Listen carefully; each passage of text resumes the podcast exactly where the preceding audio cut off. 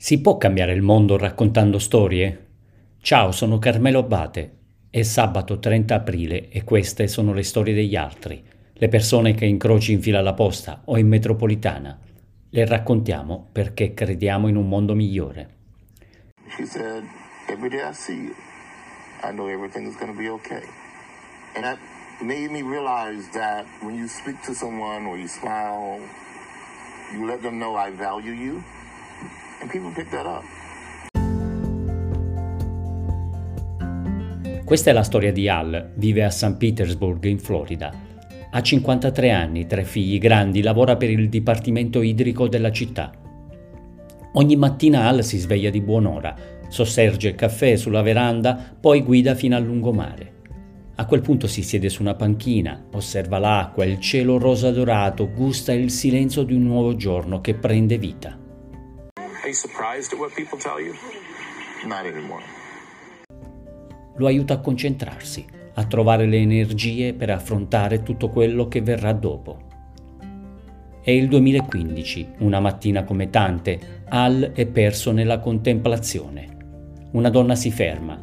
Scusi se la disturbo, vorrei ringraziarla perché vederla seduta qui ogni giorno mi trasmette pace e serenità, sento che tutto andrà bene. Al sorride stranito.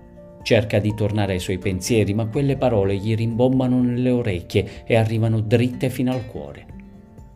La mattina dopo prende posto sulla panchina, ignora l'orizzonte e si concentra sulle persone. Osserva i volti, gli occhi, cerca di stabilire un contatto visivo. Qualcuno ricambia il sorriso, altri tirano dritto.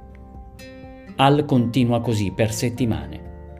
Poco alla volta memorizza i mattinieri, lo riconoscono, gli sguardi diventano sempre più intensi, finché uno di loro si siede al suo fianco.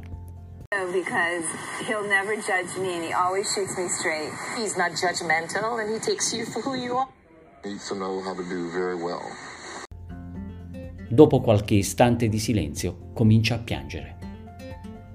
Racconta del suo matrimonio, delle incomprensioni, della paura di fallire, butta fuori ogni cosa. Grazie, ne avevo davvero bisogno. Passano i minuti. Una donna si ferma per chiedere un consiglio sulla carriera. Poi arriva un impiegato, dice che sta sprecando la sua vita dietro una scrivania. Una ragazza confida la gioia di essere incinta. All'ascolta torna a casa con il cuore gonfio. Ha passato così tanto tempo a contemplare il mare e solo adesso ha davvero aperto gli occhi. C'è un tale bisogno di empatia, comprensione, di sapere anche solo per un istante che non si è soli ed è incredibile, perché basta davvero poco.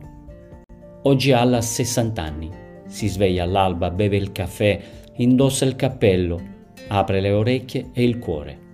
Una donna prende posto Fissano l'acqua insieme, in silenzio, per un'ora. Poi lei ringrazia e se ne va.